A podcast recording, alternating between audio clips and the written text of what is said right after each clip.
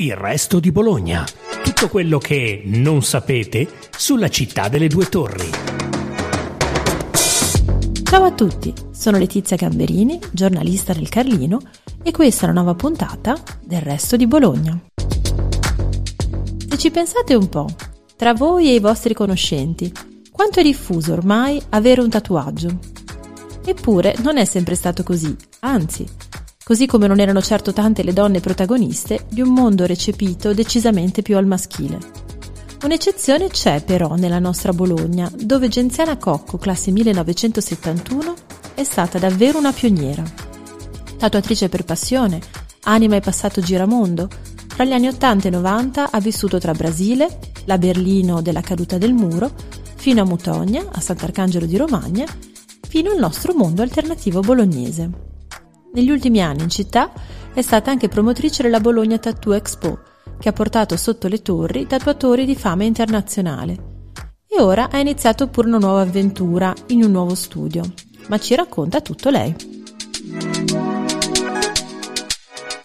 Allora, Gentiana, ci racconti un po' come sono stati i tuoi inizi in questo mondo? Come mai ti sei accostata al tatuaggio? Che cosa ti ha affascinato in anni in cui ovviamente non erano sdoganati come adesso? eh, effettivamente a quegli anni lì non c'era la gente si ricopriva i tatuaggi più che farteli vedere. A me, a me, mi è sempre piaciuto comunque il simbolismo, il disegno, la, un, un, diciamo la formula del, di interpretare una propria un proprio simbolismo, un proprio pensiero da stare con te per sempre, diciamo la verità, perché poi il tatuaggio è, è una, una, magia che, ti, che, è stata fatta come un rito, diciamo, è, stata, è, è un'iniziazione, è un rito, quindi questo ma sempre delle tribù, di cose antiche. Quando ero piccolo, io ho cominciato da giovane, quindi a che età? Ero molto attratta. Ecco, perché è giovanissima da quello che ho letto proprio, adolescente. Sì, a 16 anni.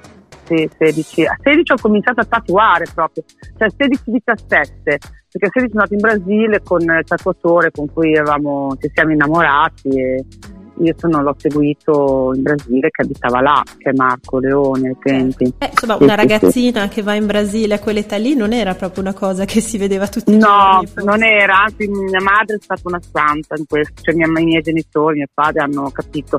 Io poi l'avevo detto che andavo per qualche mese, chiaro la scuola e tutto, ma io già diciamo a 12-13 anni ero già in, in, giro per tutta Italia in, con la mia amichetta in auto, ero, eravamo delle giovani sveglie, insomma, molto a 16 ne dimostravo già 20, nessuno mi dava quell'età, ecco, eravamo abbastanza avanti come non, erano, non, non eravamo molto giovani, eravamo abbastanza cresciute, ecco, diciamo la verità. A Bologna com'è nata questa, questa avevi visto qualcuno? Beh, diciamo che io mi ero tatuata appunto uno di questi viaggi che ai tempi c'era l'autostop, io con la mia amica andavamo in autostop dappertutto perché mi piaceva girare, conoscere diverse città, insomma Bologna un po' l'avevo già, anche se ero giovane, avevo già abbastanza girata. E eravamo andati in Spagna, a, Bedin, a Benidorm e lì mi sono fatto il mio primo tatuaggio, che avevo 15 anni. Poi diciamo che io mi ero tatuata da sola con, con gli aghi sul polso, io e la mia amica sempre, la mia amica del cuore dei tempi che facevamo tutte le nostre avventure provato con gli aghi e un po' di inchiostro a tatuarci da sole. Poi ho visto questo tatuatore in questo viaggio in Spagna di un mese e lì siamo entrati e ci siamo fatti un piccolo tatuaggio che mi fece l'agenziana, una piccola fiore, che ho disegnati io addirittura, figurati, che non, non, volevo scegliere nei flash, ai tempi c'erano solo i flash che guardavi e sceglievi il disegnino sulla parete, io dopo un po' che ho guardato ho detto ma te lo disegno io quello che voglio. Quando tornai poi a Bologna, dopo un po' si era un po' sbiadito, allora andai da Marco Pisa, che era l'unico tatuatore a Bologna. Quando mm, andai là, scusami, da Pisa, lui mm, me lo ritoccò, diventando amici e da lì, dopo io ho conosciuto Marco lì da lui. E ci siamo poi innamorati in qualche mese, innamoratissimi e ci siamo, io poi l'ho seguito in Brasile, cercando di dire che studiavo, facevo le scuole, cioè in verità pensavo di finire il mio ultimo anno di scuola studiando da privatista. Ecco, mia madre è stata una santa a farmi il passaporto perché mi conosceva, sapevo che comunque ero brava a scuola, capito? Non ero quella, capito? Eh, imparavo subito al volo, ero, poi scuola? disegnavo tantissimo. Sì, ero, ero una disegnatrice. Facevo la stilista di moda ero alle Rubiani, mm-hmm. via Marconi. Sì, sì, quindi tutto il mondo collegato, ecco. E quindi ecco sì, no, io volevo fare proprio la, la scuola d'arte, sì. però mia madre mi ha detto, cioè, era, tendeva a non farmi fare l'istituto d'arte perché diceva che già io ero brava a disegnare, perché comunque fin da piccolo io sempre disegnavo e ero, ero veloce a copiare le cose, proprio copiavo e disegnavo qualsiasi cosa, mi piaceva un sacco. E lei ha detto non, che non c'era una via di, di guadagno, di lavoro nella scuola d'arte. Allora mi ha detto, visto che facciamo già i vestiti da noi, lei era una sarta e tutto mai, mm-hmm. io faccio i miei vestiti riciclando i vestiti, sai, i vecchi vestiti riciclati e poi rimessi a posto così, allora abbiamo optato, visto che si può disegnare bene, di fare quello, ecco. Certo. E quindi quando hai capito che proprio il tatuaggio era la tua strada, che volevi farne un lavoro? Beh, mm, esattamente io l'ho, l'ho iniziato come passione, non ho mai pensato a una strada di ah, divento una anche perché appunto ai tempi di donne tatuatrici ce ne erano pochissime e ce n'erano due o tre ad Amsterdam conosciute in America, poi sì ce ne sono degli anni 50, qualche donna, oh, ce n'erano però stiamo parlando di nel pianeta intero una decina, ecco, quando sì erano pochissime, era più un mondo maschile quello. E io conoscendo Marco, Marco comunque una persona molto aperta e tutto, vabbè io ho cominciato aiutarlo in, nello studio, dopo ho capito che sta, saremmo stati assieme, io vado là per due mesi, poi vediamo. Tanto studio quello che due, due mesi, poi alla fine io subito eravamo molto innamorati, quindi io stavo benissimo là, non volevo più tornare. Mia madre l'ha capito, insomma, è stata una, veramente una gran mamma, ma anche papà per Bacco, eh, però beh, è stata quella che ha capito il mio soul e, me, e, lì Marco non voleva neanche che tatuasse, io volevo, cioè, non era lì, io ho cominciato a aiutarlo in studio tutti i giorni perché lui lavorava in uno studio famosissimo, Marco in Brasile era conosciutissimo, mamma mia, quattro tatuatori già ai tempi, ho imparato il brasiliano veloce e ho cominciato dopo un anno a avere tanti amici, ho detto ma ci provo anch'io perché mi piace, poi disegnando tutti i giorni, stando dietro, aiutando a fare gli aghi, perché una volta, sai, un tatuatore non era mica così che imparavi, prendevi tutto, devi sapere fare i triaghi, montati col saldatore, e c'era tanto un'arte dietro, sapere come funzionava la macchinetta, perché se poi la macchinetta, poi non c'erano macchinette in vendita, quindi fortunato se ne avevi una. Chi vendeva il materiale vendeva solo i tatuatori conosciuti, era molto di nicchia, mm. tatuaggio, anche se stava nascendo piano piano il materiale era, erano due rivenditori in Inghilterra e a New York, basta, non c'erano altri rivenditori di materiale. Esatto. E io sono stata abbastanza fortunata, molto, non abbastanza fortunata, di nascere dentro un posto dove c'erano già passatori, professionisti dei tempi, perché senza dubbio erano i più, cioè Marco era molto conosciuto e poi anche chi lavorava con lui erano tatuatori bravi, certo chiaro erano tutti flash, non era cambiato molto lo stile di tatuare, come tatuare, tutto, però c'era quel simbolismo molto forte, che a me piaceva un sacco. E io ho cominciato a tatuare per passione, perché ho detto, ma io disegno, poi vedevo, vedevo gli sbagli sui tatuaggi degli altri, dico la verità, dicevo, come è fatto male questo, come è fatto male quello. E lì ho detto, ah, voglio provare io, voglio provare io e ma, ma no, ma cosa dici? Non provare, è un lavoro che, ma non, non si deve, cioè lui mi, mi tira un po' via da voler, da voler tatuare, io invece ho insistito, ho detto no, io voglio tatuare invece, voglio provarci. E lì ho, perché sapevo fare gli aghi, che era la cosa più importante, perché mm-hmm. non sapevo fare gli aghi montati, sulla barretta, sterilizzati, puliti, saldati per sezione. Se un ago usciva un po' più dell'altro si bucava la pelle, faceva dei gran castroni. Quindi la, saper fare gli aghi era la magia del tatuatore ai tempi. Io ho imparato, quindi avevo cominciato a fare i miei aghi, tutto, ho cominciato a tatuare. E lì, dopo sei mesi che tatuavo due o tre volte a settimana tutti i miei amici, avevo sempre più amici che volevano essere tatuati, che io tatuavo gratis. Sono tornati quando io tornavo in Italia una volta ogni due anni, così sono tornato, ho capito che qui c'è molta gente da tatuare, lì chiaramente io avevo già fatto un po', avevo già parlato con molti amici, da lì sono sono, ho beccato amici del, delle scuole medie che mi hanno detto vieni nella casa occupata di Bologna che eh, Bologna ai tempi era cambiata molto quando sono mm. tornata ecco, che Bologna era questa che avevi trovato? era una Bologna bellissima io, io devo la verità senza voler andare la mia Bologna che vi voglio un bene sacco sacco bene ma non, non, ero, non, non mi aveva entusiasmato quando sono partita ero proprio contenta di andare via perché era molto borghese anche se era una bella Bologna ancora paesana, diciamo, ma borghese, perché era tutto com- basato su compagnie, no? Che compagnia sei, mi chiedevano. Come che compagnia sei? Io ero una farfallina, giravo di qua, di là. Ah, o eri, o eri una rocchettale, non avevi il giubbotto buono, le scarpe buone, non eri rocchettale. Se non eri se eri una punk e non avevi il dottor Marx, non eri punk. Se eri un palinaro, non avevi le scarpe da palinaro. Erano tutte delle mode, c'erano tutte le compagnie create, tutti guardavano come vestivi, era un po' borghese, anche cioè, io che poi nascevo da una famiglia standard, normale, dove andavamo tanto per i vestiti e tutto, mi ritrovo sempre che la gente mi guardava se ero vestita come dovevo essere vestita. Allora, questo mi ha dato molto, molto, molta noia, cioè, non c'era una, una semplicità e quando io sono andata in Brasile, in, perfettamente nel periodo che io ero stanca di Bologna, di queste mode, e là la gente, una ciabattina, un paio di jeans, una maglietta, era, non ti guardava mai nessuno come eri vestito, ti guardavano come eri, come persone, come eri con il cuore io, io ho vinto, cioè era, era, il paese che mi ha cresciuto bene perché purtroppo Bologna non lo era ai tempi.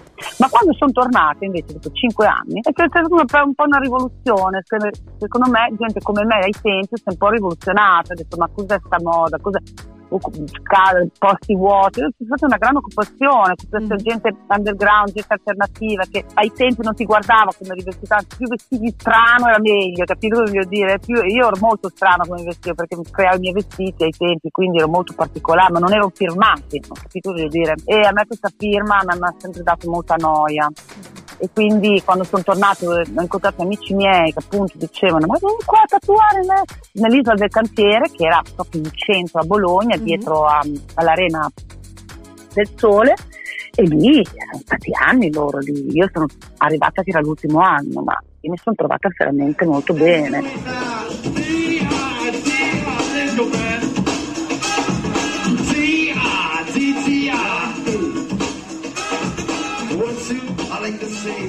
Poi ho conosciuto i motoidi lì all'isola del cantiere, ho conosciuto i motori di West Company, che sono stati anche loro i miei, i miei grandi amori, perché appunto loro riciclavano tutto, non compravano niente di nuovo, per me la loro vita era perfetta per il mio stile di vita, perché tutto riciclavano e costruivano cose pazzescamente belle, un'arte incredibile dal riciclo, quindi non si stava, usavano quella che la gente buttava, creavano motori, erano dei meccanici paurosi, cioè avevano proprio una, una, uno stile di vita che era perfetto col mio. Ecco, infatti ci siamo subito conosciuti e amati tantissimo, con cui mi hanno preso sotto il braccio e mi hanno detto ma stai con noi, stai con noi, tatua qui da noi a Sant'Arcangelo e facciamo performance solo perché comunque ero molto performatica, io facevo tanta ginnastica artistica, ballavo sempre, facevo tutti i miei vestiti.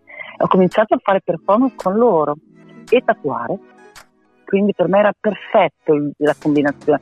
Poi, Bologna, poi l'isola ha chiuso, la casa più storica di Bologna, chiuse e io comunque proprio in quel periodo lì andai a Berlino con i motori che avevano un mese di, di, di arte da fare in una, in una, piazza a Berlino, abbiamo dato la piazza intera per fare un mese intero di tutte serate, di show, di eh, di, di, mostrare tutte le loro macchine e cose, sono stata là e ho lavorato con loro e tatuavo, ho sempre tatuato.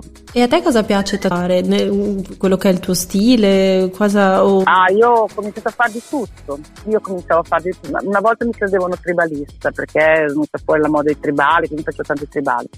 Ho, ho vinto anche un premio a Bologna, una schiena intera tutta tribale, ma, maori, un tribalone grosso sopra e prima facevo le cose più standard, le cose più basiche, dall'indiano, le, la rosa, cose che ai tempi brasiliani specialmente non si tatuavano cose strane, volevano le cose più standard, ehm, per quello poi sono andata un po' via da là. Non, non ti davano spazio alla creatività, volevano vedere esattamente quello che su, su, carta, come veniva il tatuaggio, non ti davano spazio per la tua fantasia. E invece uscendo, andando a Berlino in casi un po' un alternativi, la gente chiedeva cose pazzesche, per me era perfetto perché a me piaceva. A me il vero tatuatore deve eseguire quello che uno gli chiede, capire eseguire tutto, ecco, mi piace quello che ti dà da fare, se ti piace il disegno puoi fare tutto, puoi fare il, dal, dall'ornamentale al realista, devi lasciarti andare, ti piace il disegno, almeno a me piace fare un po' di tutto, però poi mi hanno sempre chiesto più roba tipo giapponese, ho andato, mm. molto sul giapponese che mi hanno chiesto perché me lo chiedevano, non perché io devo mm. farlo. Quindi mi piaceva molto fare, imparare tutto, poi mi è piaciuto imparare a fare qualsiasi cosa, ecco. Il, tatua- il tatuatore ha quella magia di, di, di eseguire il desiderio dell'altro, capito? Non è che io impongo il mio stile, no, io sono nata facendo quello che le persone mi chiedevano e per me quello era eseguire eh, il desiderio per me, io ero soddisfatta. E, e com'è cambiato il mondo del tatuaggio adesso? Perché da un lato per l'appunto le, ovviamente le persone ormai eh, insomma è quasi più strano non averlo un tatuaggio che averlo in questa fase storica e, e, quindi non so se si è perso qualcosa di questa magia però d'altro canto sì, magari sì. si sono aperte più porte anche alle donne per farlo io conosco anche giovani ragazze che con le loro forze hanno aperto il loro studio e, ehm, sì. quindi magari è diventato anche un po' più non lo so irregimentato ecco come è cambiato? È una lama a doppio taglio, è diventata una lama a doppio taglio. Prima era molto di nicchia e le persone erano più anche più attente a cosa tatuarsi, a veramente pensare cosa vogliono, capito? Il simbolismo si è perso un po',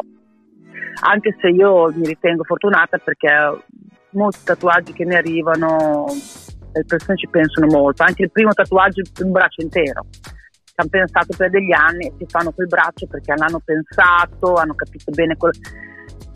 E adesso però la massa purtroppo si tratta qualsiasi cosa così senza pensare, è diventata una, la moda, è quello che ha perso la magia, non c'è più quel simbolismo vero. Poi quanta gente viene a coprirsi quello che si è tatuato, ma non esisteva la copertura prima, non esistevano coprire i tatuaggi, perché i tatuaggi quando li facevi erano veramente pensati, capito? Erano veramente strutturati nella tua, nella, nella tua testa, nel tuo cuore, avendo aperto un negozio, non lavorando più underground, diciamo, che underground trovo persone un po' più sicure e pensate bene, ecco, cioè avevano più criterio sul tatuaggio, volevano quello perché c'era una simbologia dietro. E io cerco quei soggetti, a me piace tatuare chi ha simbologia perché mi dà molta più forza, dà molta più magia a quello che gli dai, capito? Fare una roba estetica passa la magia, è una roba come comprarsi un vestito, ecco, e poi non ti piace più, lo vuoi cambiare, e questo è un po' triste. Siamo arrivati lì. Adesso c'è molta richiesta di robe piccole, gli standard, i grossi, vedo come negozi parlando con la gente, sono tornate le cose minimal, fini, piccole, ma penso anche una questione anche che la gente non c'ha, qui parlo in Italia eh, perché l'estero già è diverso, eh. stiamo parlando di Bologna, sto parlando un po' delle zone nostre. Mm. C'è una richiesta di cose più minimal, più fini, più piccole, però sì, sempre simboliche, ecco. Magari si arriva anche spero che si torni un po' più alla simbologia che all'estetica del lavoro. Poi è chiaro che ognuno, ogni tatuatore ha la propria mano e dà la propria magia sulla propria creazione, quindi cioè, ci piace più una mano che all'altra, ecco. Adesso abbiamo più, più, tatuatori che richieste, secondo me, sta diventando più che anche i tatuatori non sono più che fanno i tatuaggi che credono a, a quella a quel rito che era una una cosa ma- magica, capito? Non c'era neanche soldi involti, era una, una roba di scambio, chi ti tatuava, tu gli davi qualcosa in cambio, non era pensato a diventare ricchi, hai capito? Era una roba molto tribale e a me piace quello. Poi è chiaro che è diventato un lavoro, mi va bene, sono contentissima, anzi molto contenta e questa cosa ha fatto sì che ci sia più lavoro. Adesso quindi dove ti troviamo? Allora, adesso io ho chiuso il mio studio che abbiamo aperto poi con altre due o tre persone, con Alessandro Guadalupi, è stato molto, poi sono arrivati, eravamo in due a tatuare, poi dopo pian piano è arrivato un altro, un altro, sono arrivati che eravamo prima lo studio era grosso, era grande, insomma per noi due era molto grande, ho cominciato a prendere altri tatuatori, gente che voleva venire a lavorare con me, ecco.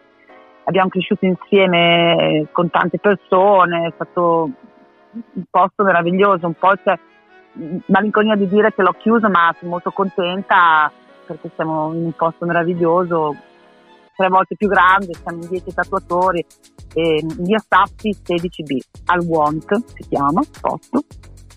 È stata aperta adesso, da una settimana, siamo freschi freschi. Ah, Ho chiuso il mio una, dieci giorni fa, adesso stiamo tirando via tutto, trasloco e, e, e così si inizia una bella avventura nuova. in un posto più grande dove siamo tutti, dove ci siamo in più.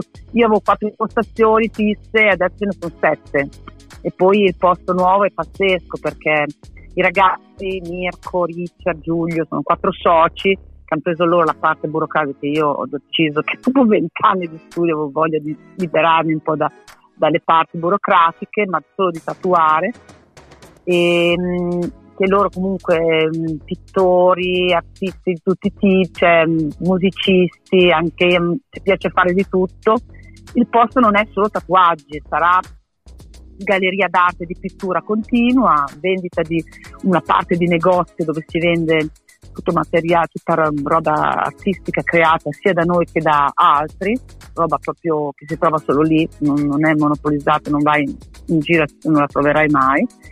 Tavole, maglie, disegni, tende che sto facendo, insomma cose nostre. E poi la parte sotto ci sarà anche uno studio di musica, quindi è una, uno studio a 360 gradi d'arte, quello è.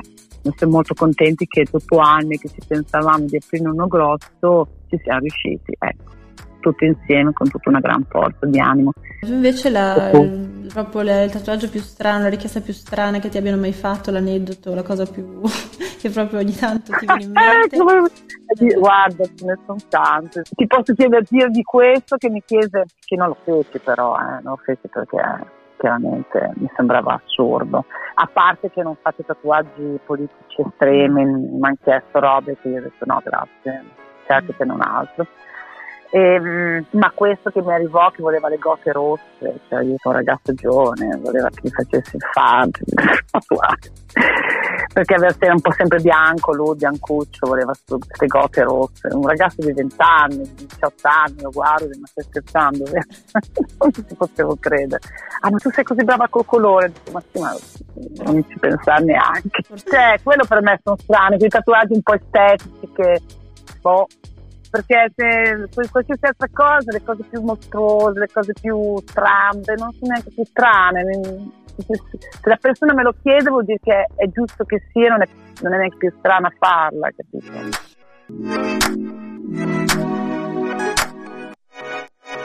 Grazie per averci ascoltati. Continuate a seguire Il Resto di Bologna, il podcast della redazione del Resto del Carlino.